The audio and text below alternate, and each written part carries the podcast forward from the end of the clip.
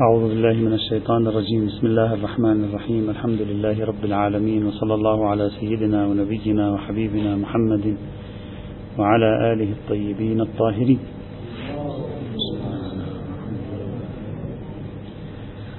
انتهينا بحمد الله تعالى من الحديث عن الاستقراء بوصفه أحد الأسس التي توصلنا إلى اكتشاف التقعيدات والتعليلات. الأساس الثاني وهو من الأسس المهمة جدا هنا النص النص الديني أي الكتاب والسنة. إذ يعتبر النص الديني من أهم الأسس التي يتم اللجوء إليها عادة لاكتشاف التقعيد والتعليل لاكتشاف التعميم والتعليل. وإن كان الشاطبي لم يكن متحمسا لاستخدام النصوص آه، بهدف تحقيق التعليل والتعميم. لأنه كما قلنا في العام الماضي يعتبر بأن النص الذي هو قطعي أو يقيني في سنده ودلالته لا يكاد يتوفر ونحن نريد في الاجتهاد الشرعي أن نصل إلى يقين. لذلك قال الأفضل الذهاب حول الاستقراء نحو الاستقراء. الاستقراء بالمراكمة يوصل إلى يقين بينما النص رواية أو آية غايته ظاهر في العلية. ظاهر في التقعيد ظاهر في الكلية. والظهور لا يبلغ بالإنسان رتبة اليقين من نص واحد أو من نصين.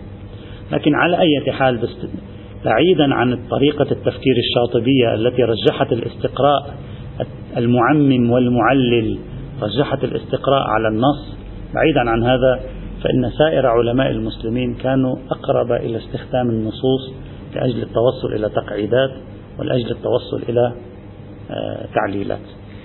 مرجعية النص في موضوعنا هنا يمكن أن ننظر إليها من زاويتين. الزاوية الأولى مرجعية النص في باب التقعيد والتعميم. الفقهاء دائما كانوا يبحثون عن كليات لأن الفقيه والقانوني عموما تسعفه الكليات. من خلال وجود القاعدة يستطيع أن يغطي مساحة المصاديق. أما إذا بقي مع جزئيات وموارد محدودة سوف يصعب عليه التعامل مع الموارد الجديدة. فكلما كان بيده قانون كلي كلما استطاع أن يغطي به المصاديق الجديدة المتنوعة في أزمنة وأمكنة مختلفة. لذلك أول شيء رصده الفقهاء والأصوليون في النصوص هو كيف نستطيع أن نستنطق النص بدلالاته لنصل إلى آه، قواعد إلى تعميمات؟ ولذلك لاحظوا كيف أن علم أصول الفقه خصص قسم كبير منه لدراسة نظرية الإطلاق والتقييد والعموم والخصوص وعلاقات النصوص فيما بينها في باب التعارض تخصيصا تقييدا حكومة توسعة تضييقا كل هذا يبحث في دائرة معطيات النص. لذلك كانوا دائما يتأملون أن يحصلوا على قواعد على كليات من خلال النصوص. إما وضعا كما في دلالة العموم على ما هو مشهور المتأخرين أو بواسطة تحليلات ومقاربات عقلائية سميت مؤخرا بمقدمات الحكمة أو بقرينة الحكمة. وهذا واضح. نحن لن نبحث في كيف ينتج لنا النص التقعيد والتعميم. يعني بواسطة أدوات العموم بواسطة مقدمات الحكمة. هذا بحث الخاص والعام هذا بحث المطلق والمقيد ليس بحثنا هنا نحن يهمنا التركيز على الجانب الثاني الذي اشتغل عليه الفقهاء في الاهتمام بالنص هنا. ليس جانب التقعيد والتعميم فقط وإنما جانب التعليل واكتشاف ما وراء النص. فإن اكتشاف ما وراء النص أيضا يساعد على خروج الفقيه بقواعد كلية. وليس اكتشاف التقعيد من خلال بنية النص كل جميع قاطبة أو من خلال مقدمات الحكمة. الفقهاء أيضا خاضوا ووظفوا النصوص للوصول إلى تعليلات للوصول إلى نكات للوصول إلى إكس خلف النص. يستطيع أستطيع من خلاله أن آه، أستعمل النص بطريقة واسعة أيضا. هذا ما نسميه قواعد التعليل. قواعد المناط وما شابه ذلك من تعبيرات سوف نتكلم عنها إن شاء الله فكل المعطيات التي تسمح بولادة التعليل النصي التعليل النصي واكتشاف المقاصد كل هذه يجب علينا أن ندرسها ونبحث عنها وننظر ماذا يمكن للنصوص أن تساعدنا في هذا المجال. طبعا عندما خاض العلماء الفقه والأصول تجربة التعليلات والنكات والتعميمات الخفية في النصوص والمناطات واجهوا مشاكل كثيرة رحلة طويلة عبر التاريخ واجهوا مشاكل وتحيروا في بعض الملفات وتوقفوا في ملفات أخرى كما سوف نرى إن شاء الله تعالى بالتفصيل. مثلا واحدة من المشاكل التي واجهوها كيف يعرف أن النص هنا يبين العلة أو هو يبين الحكمة؟ ظهرت عندهم شيء اسمه فكرة الحكمة. أربكت كل استنباطات العلة في النصوص. فكرة الحكمة التي ظهرت عند الفقهاء والأصوليين أربكت كل منظومة اكتشاف العلل كما سنرى إن شاء الله تعالى.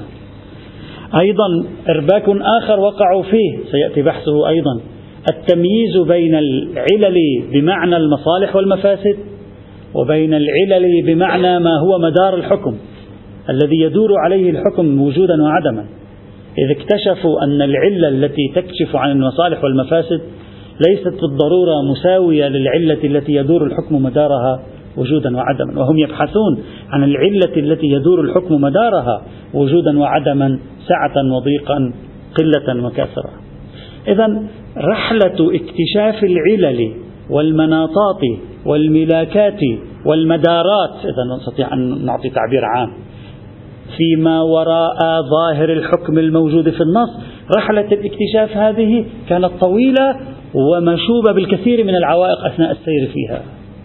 وهذا ما سوف نرصده إن شاء الله تعالى ونحلله ونرى أسبابه ونناقش أسبابه لنصل إلى نتيجة آه، بإذنه تبارك وتعالى.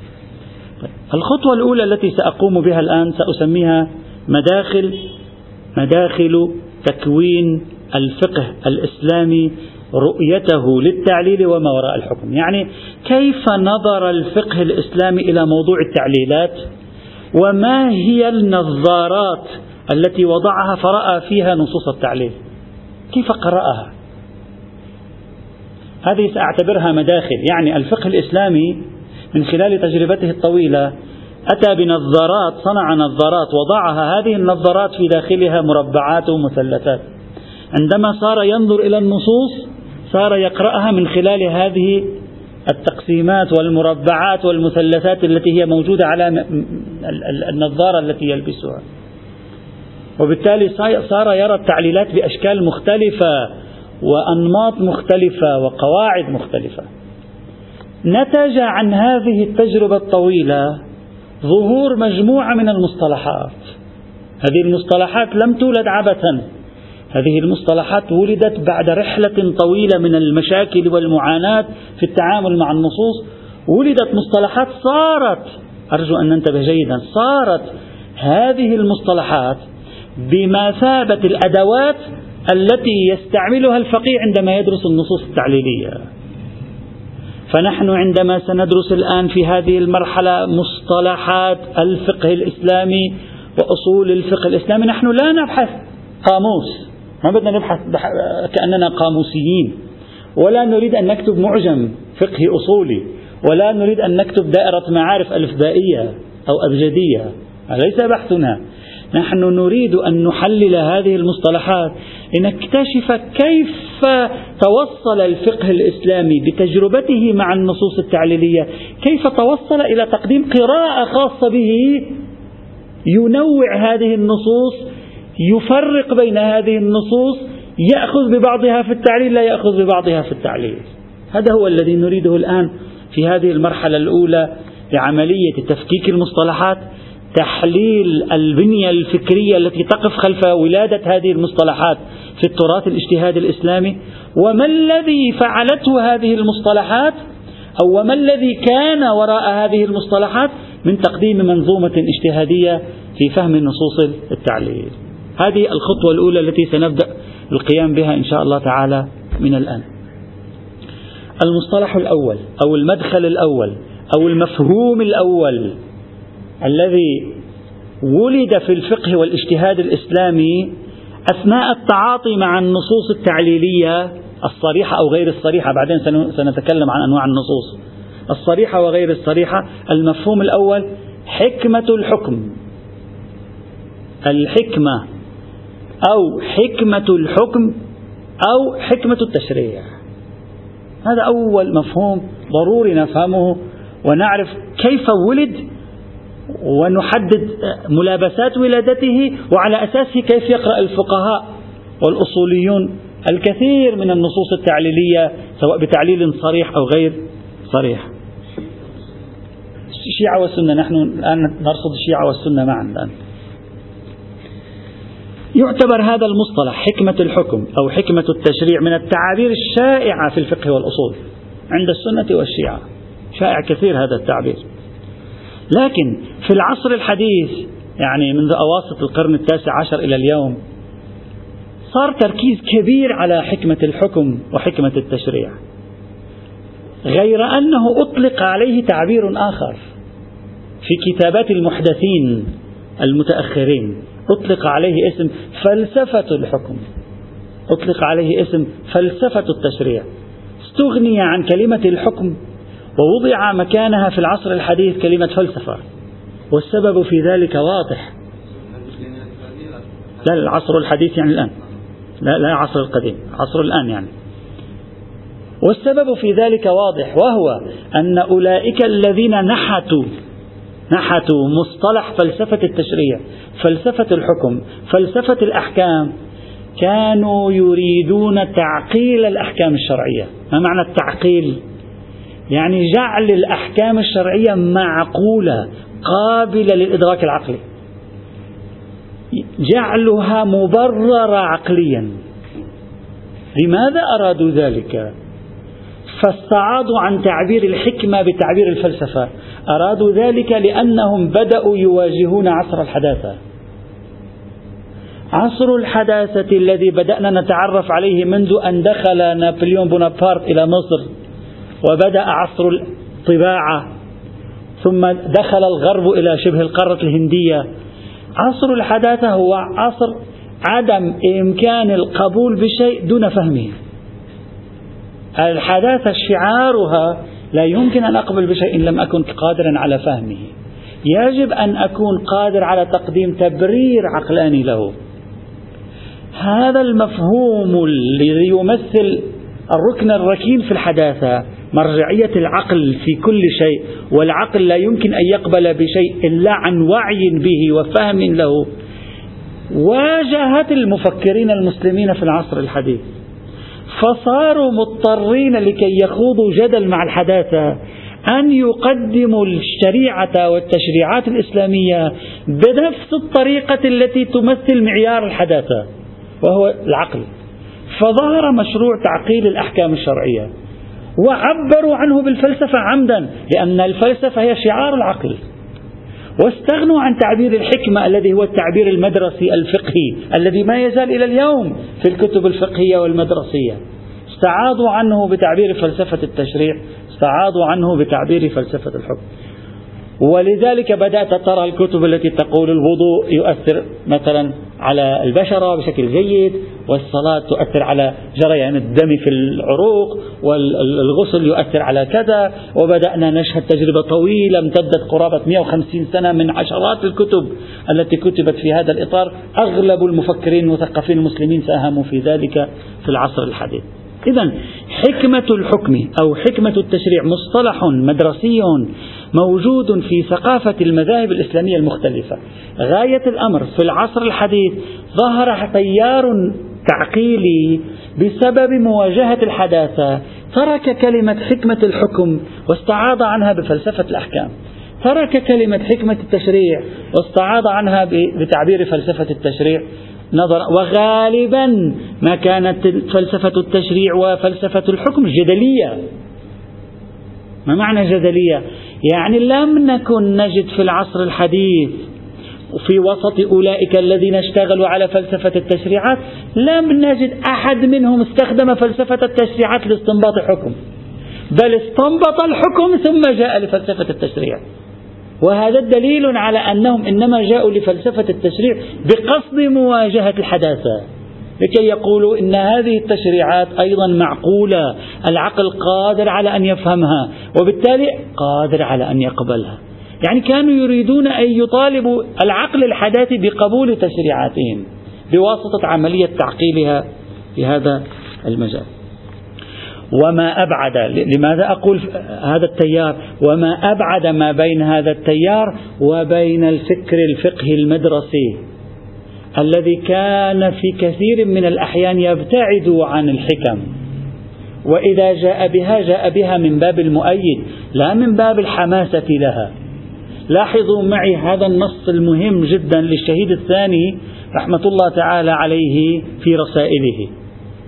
وربما تكون الجملة الأخيرة في هذا النص أكثر يعني موجبة أكثر للدهشة. قال رحمه الله قال وهو يريد أن وجه لنفسه سؤالا لما يحبى هذا الولد دون غيره من الورثة؟ لماذا الحبوة للولد الأكبر؟ الحبوة في الإرث لماذا هي للولد الأكبر؟ يجيب الشهيد الثاني يقول والسؤال فيه يعني هذا السؤال عن حكمة الحكم وهو غير لازم. لا ضيع وقتك في هذا لا نحتاجه. لأن أكثر الأحكام هنا غير معللة بعلة معقولة. الشهيد الثاني يعلن أن أكثر الأحكام آبية عن التعقيل بينما التيار الإسلامي في العصر الحديث يريد أن يجعل أكثر الأحكام قابلة للتعقيل شوف الفرق بين نمط تفكير مدرسي يمثله الشهيد الثاني نموذج في القرن العاشر الهجري. وبين نمط تفكير جديد في العصر الحديث يمثله أغلب المفكرين المسلمين. أولئك يبذلون جهدا لكي يقولوا بأن التعقيل ممكن بل واقع بل نحن قادرون على التعقيد يعني نعطيها علل معقولة. بينما الشهيد الثاني يقول أكثر الأحكام غير معللة بعلة معقولة. أكثر من ذلك غريب أكثر من ذلك يقول يقول ولأنه لو علل كل شيء لازم التسلسل. إذا بدنا نبدأ نروح وراء التعليلات لا نهاية ولماذا هكذا؟ مثلا علة هذا هو أن جسم الإنسان يصبح جيد. لماذا يصبح جسم الإنسان؟ لماذا؟ شو الضرورة. هو إذا صار جسمه جيد يقدر على أن مثلا يعبد الله. هو لماذا يريد أن يعبد الله؟ هو يعبد الله لأنه يدخل الجنة. لماذا يجب على الإنسان يدخل الجنة؟ هو ما تخلص. هذا مثل إشكالية فلسفة الأخلاق. لابد تصل في نقطة ما إلى العجز عن التعليل الأخلاقي. ما فيك ولذلك بعض المفكرين والعلماء حتى المعاصرين مثل الشيخ السبحاني آه، وغيره يقول مثلا فطريات أخلاقية لا, لا, لا نستطيع أن نبرهن عليها. هذا كل ما في الأمر الشهيد الثاني يريد أن يقول هكذا. يقول أكثر الأحكام آبية عن التعقيد بل إشكال التسلسل يدفعنا إلى أننا لو أردنا أن ندخل في هذا العالم لا ننتهي. كل تعقيل وراءه تعقيل كل تعقيل وراءه تعقيل إلى ما لا يتناهى. كأنما لا يقبل بالبديهيات الأخلاقية هكذا يعني لعله يبدو منه. إذا كان هو ملتفت لهذه القضية كأنما لا يقبل هذا الموضوع. إذا ما أريد أن أقوله أن هذا النص المتحفظ جدا لأمثال الشهيد الثاني يقف على العكس تماما من الفكر الإسلامي الحديث الذي أصر على أن يشتغل على تعقيل أغلب الأحكام الشرعية. وإن كنت كما قلت قبل قليل أصر على أن الفكر الإسلامي لم يشتغل على التعقيل برهانا اشتغل على التعقيل جدلا لا أكثر. ولذلك لم نجده يستخدم التعقيل في استنباط الأحكام الشرعية إلا قليلا. بل استنبط الأحكام ثم بعد ذلك ذهب في رحلة التعقيل. طيب. إذا عندنا مصطلح حكمة الحكم عندنا مصطلح حكمة التشريع.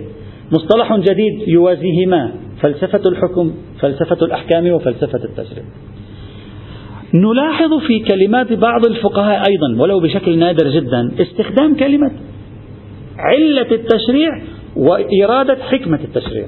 وهذا الشديد الندرة لأن هذا كما سوف نرى في البحوث القادمة يحتوي تناقضا إذا وين علة التشريع؟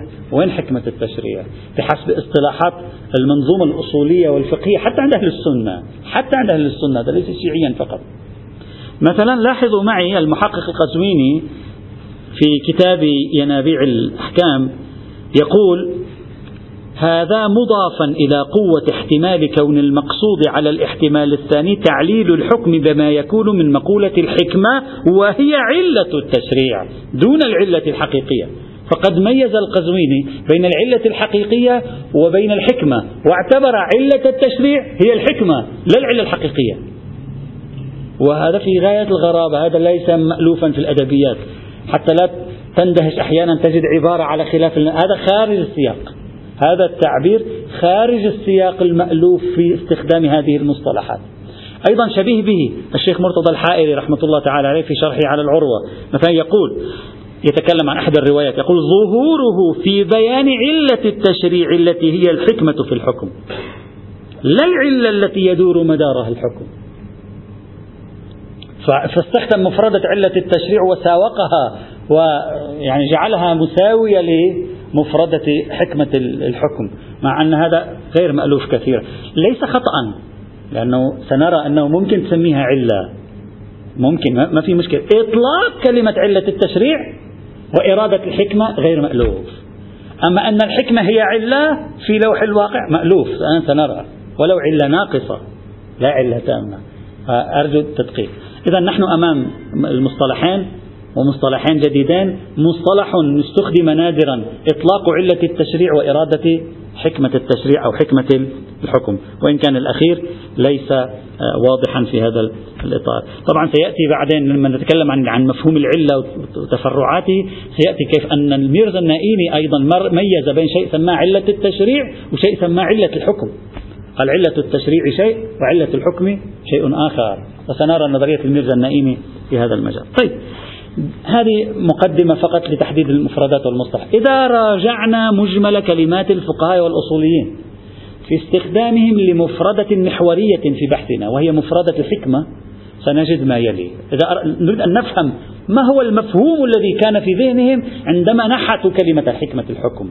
ما هو هذا المفهوم الذي من خلاله نظروا إلى الكثير من النصوص؟ ما هي خواص هذا المفهوم؟ أولا الخاصية الأولى حكمة الحكم. عبارة عن خصوصية مرتبطة بالبعد الثبوتي للتشريع هذه مهمة هذا.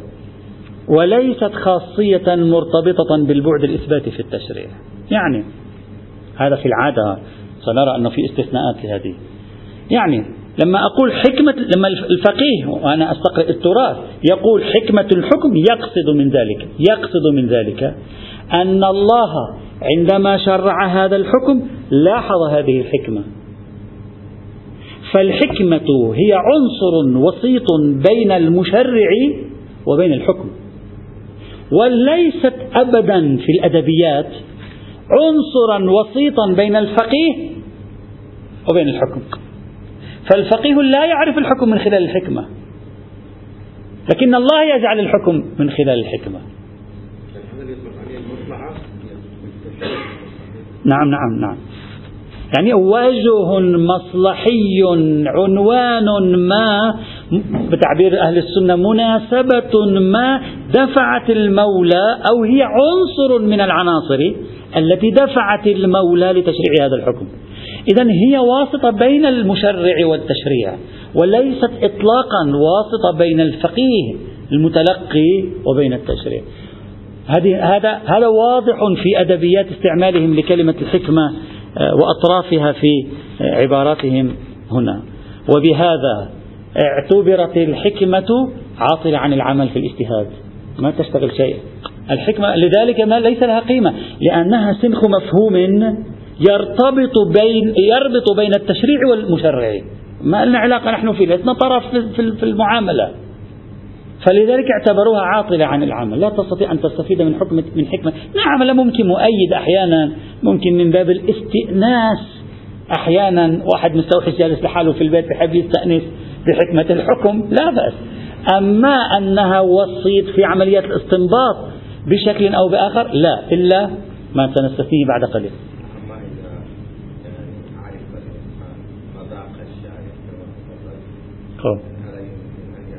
ماذا تقصد من كلمة مذاق الشارع التي ستأتي معنا؟ ذاك إدراج الحكمة في الدلالات الظهرية. سيأتي. سيأتي أن هناك ثلاث أربع من العلماء في القرن الأخير على خلاف العادة بعد استقراء كلماتهم. على خلاف العادة قدموا لنا الحكمة وسيلة من وسائل الاستنباط. الآن سنرى. شيعة. الآن سنرى. لذلك أنا قلت إلا الاستثناء الذي سنقوله بعد قليل. والذي يدرجها في إطار دلالات. هذا سنقوله. إذا من هنا اعتبرت الحكمة عاطلة عن العمل لا نستفيد منها شيء في مرحلة الاستنباط.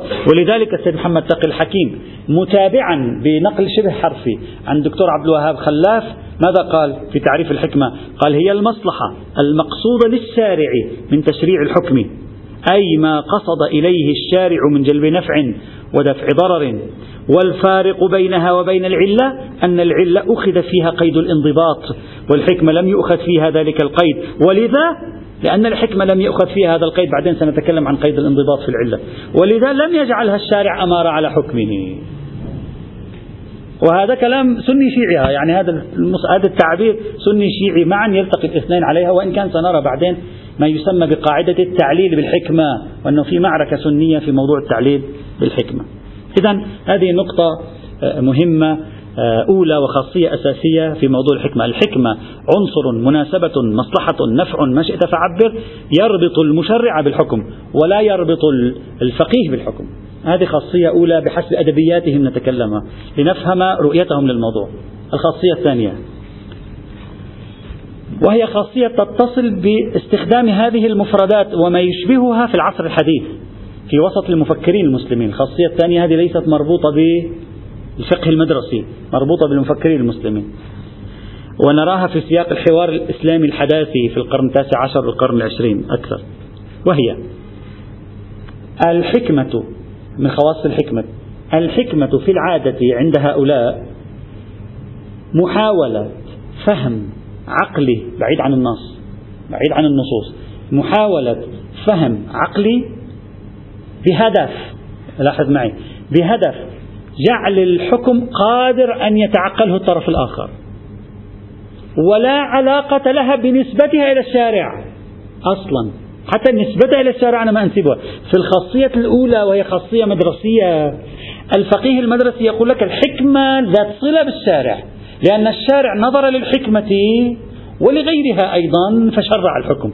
هنا في تجربة الفكر الإسلامي الحداثي فكر الإسلام في حواره مع الحداثة لا نجد موضوع النسبة إلى الله لا يهمهم موضوع النسبة إلى الله. المفكر الحديث لا يهمه أن ينسب المصلحة إلى الله ويقول الله شرع الحكم على أساس المصلحة بل يهمه من المصلحة أن تصبح الأحكام قابلة لأن يتعقلها طرف آخر. سواء نسبناها إلى الله عندنا دليل لنسبتها إلى الله أو لم يكن لدينا دليل على نسبتها إلى الله. وسواء بعد نسبتها إلى الله استطعنا أن نعمم ونخصص بها. يعني نجتهد بها نستنبط منها أو لم نستطع. وهذا فارق يلاحظه المتابع ما بين استخدام هذه الكلمات في وسط الفقه المدرسي واستخدام هذه الكلمات في وسط الفكر الإسلامي الحديث. في وسط الفكر الإسلامي الحديث لا يهمه أن ينسبها إلى الله. لأنه لا يريد أن يعرف الله قال بها أو لا. يريد أن يقول للطرف الآخر هذه معقولة.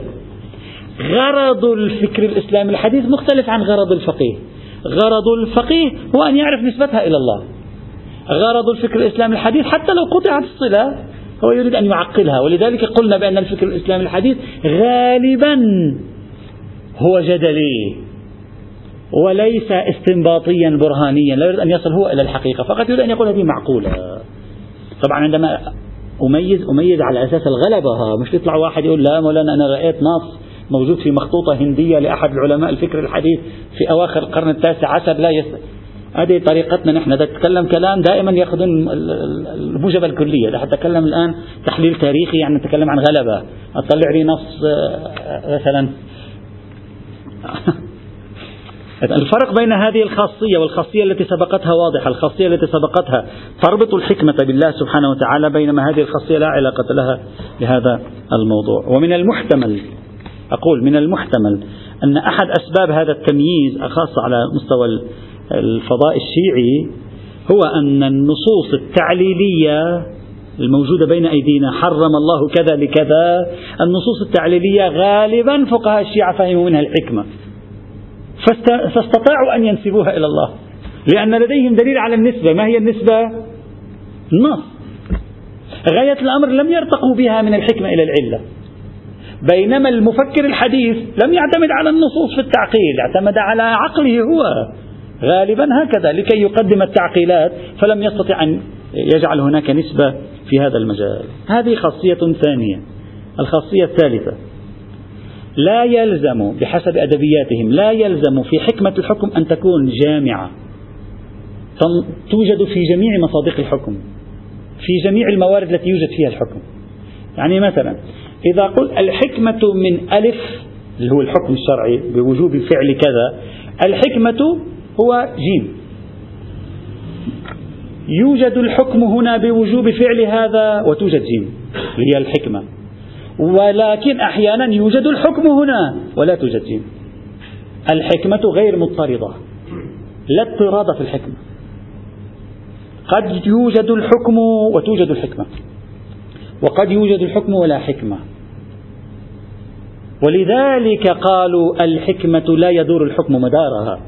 وهو هذا الذي جعلهم يقولون ذلك لأنهم فهموا من الحكمة سنخ عنصر يدخل على الخط يساعد المولى على التشريع دون أن يكون بالضرورة موجود في تمام مصادق الواجب أو في تمام مصادق الحرام. قالوا لا ما في ضرورة أبدا.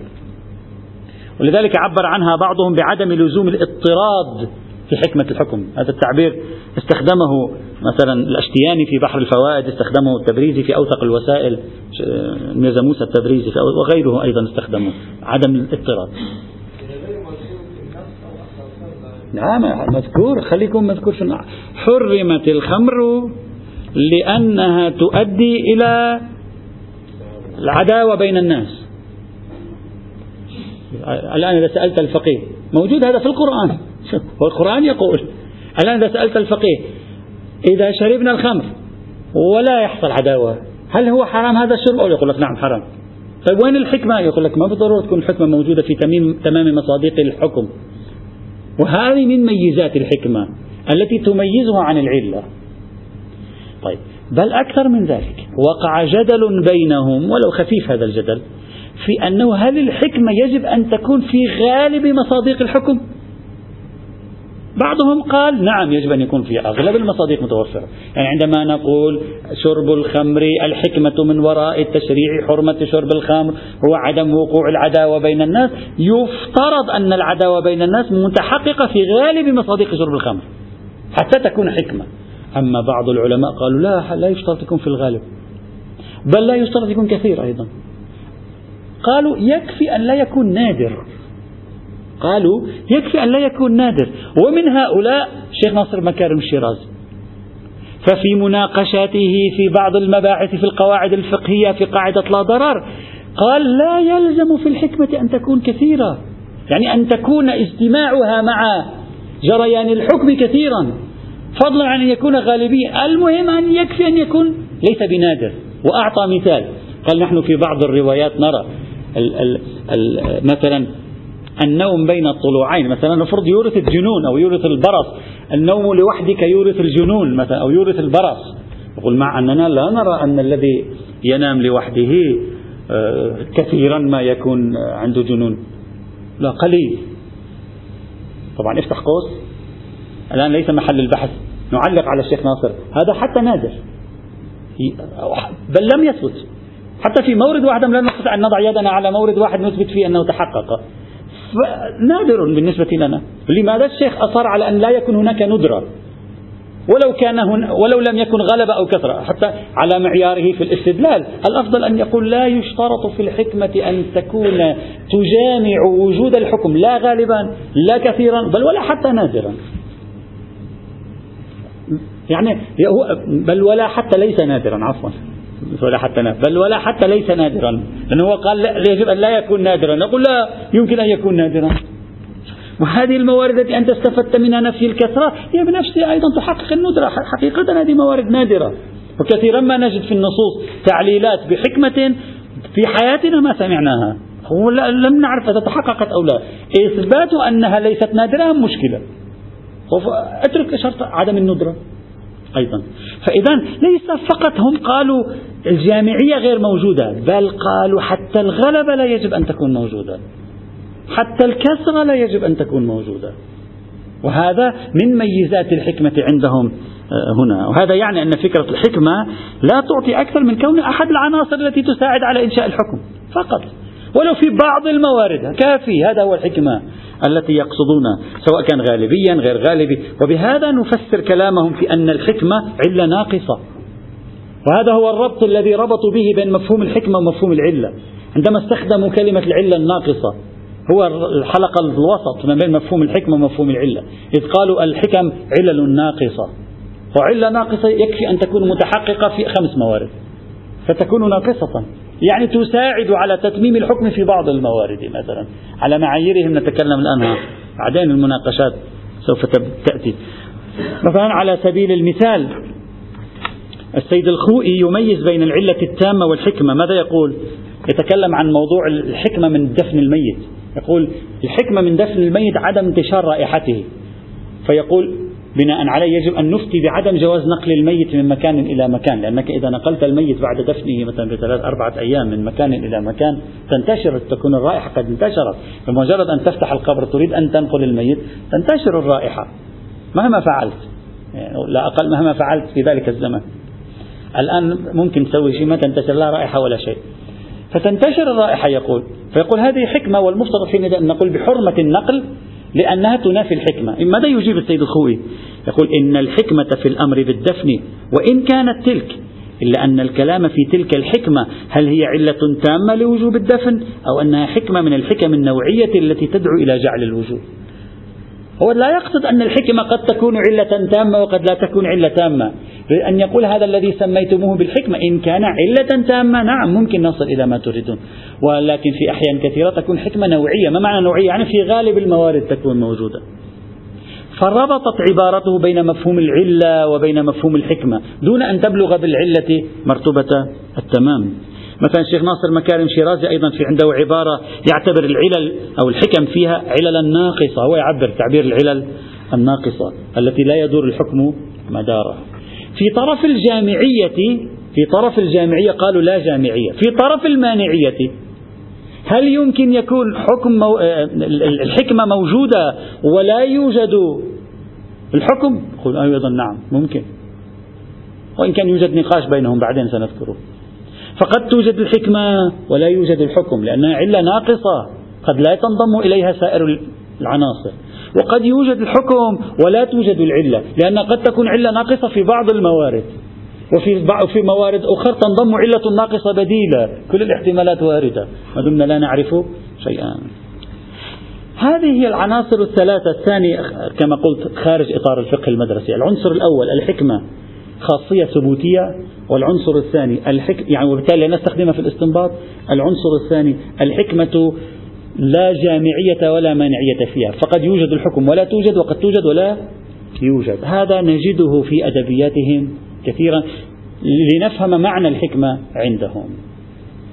الآن سأضع عنوان توجه إمامي متأخر غير مألوف يوظف الحكمة في الاجتهاد. هذا شيء لا, لا, نألفه نحن.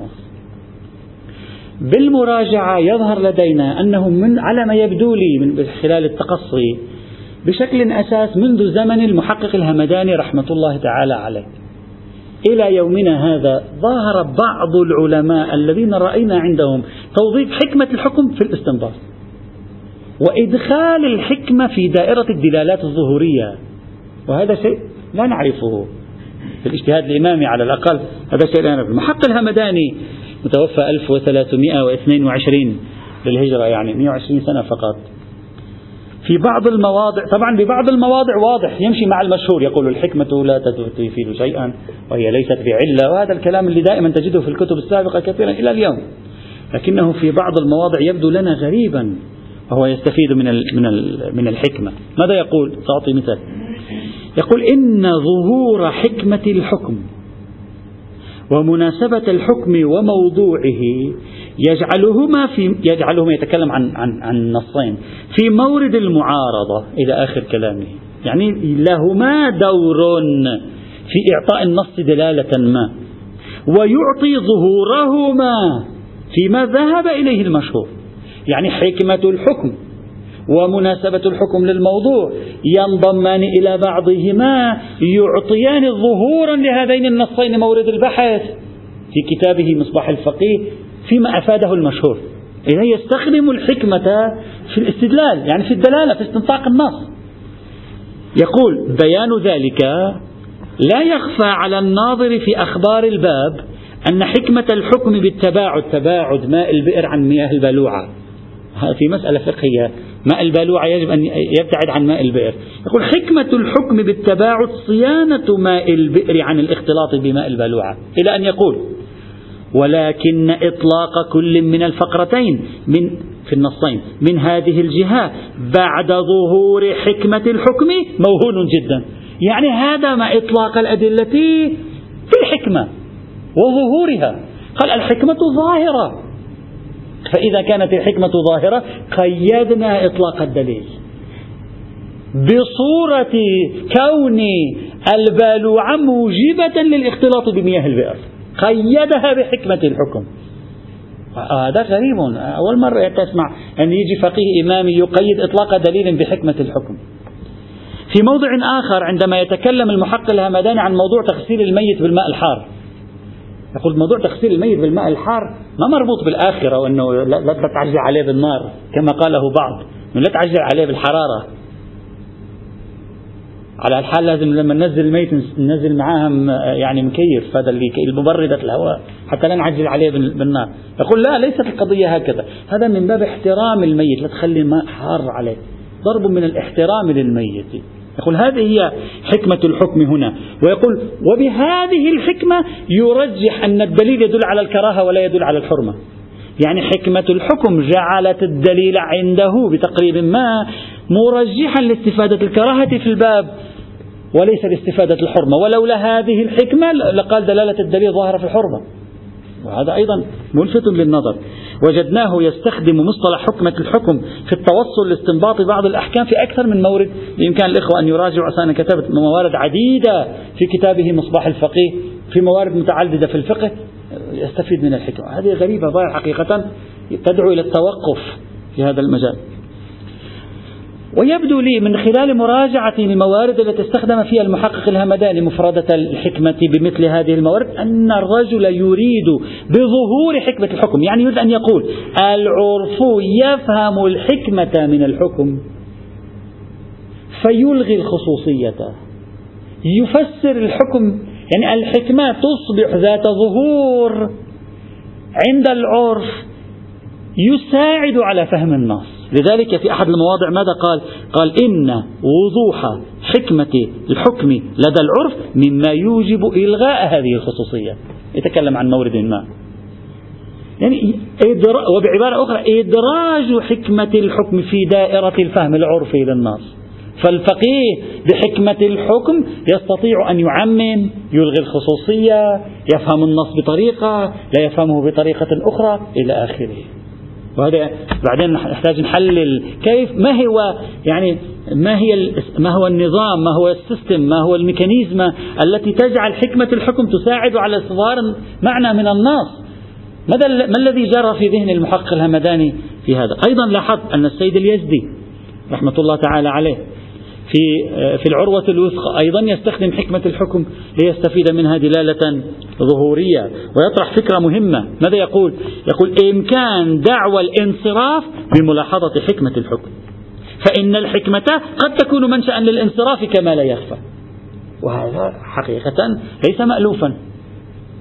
وهذا يطابق مفاد كلام المحقق الهمداني في أكثر. وأيضا وجدت عند الشيخ فاضل الأنقراني أيضا شيء مشير لهذا. خلاصة الفكرة أن حكمة إلى الآن إلى الآن.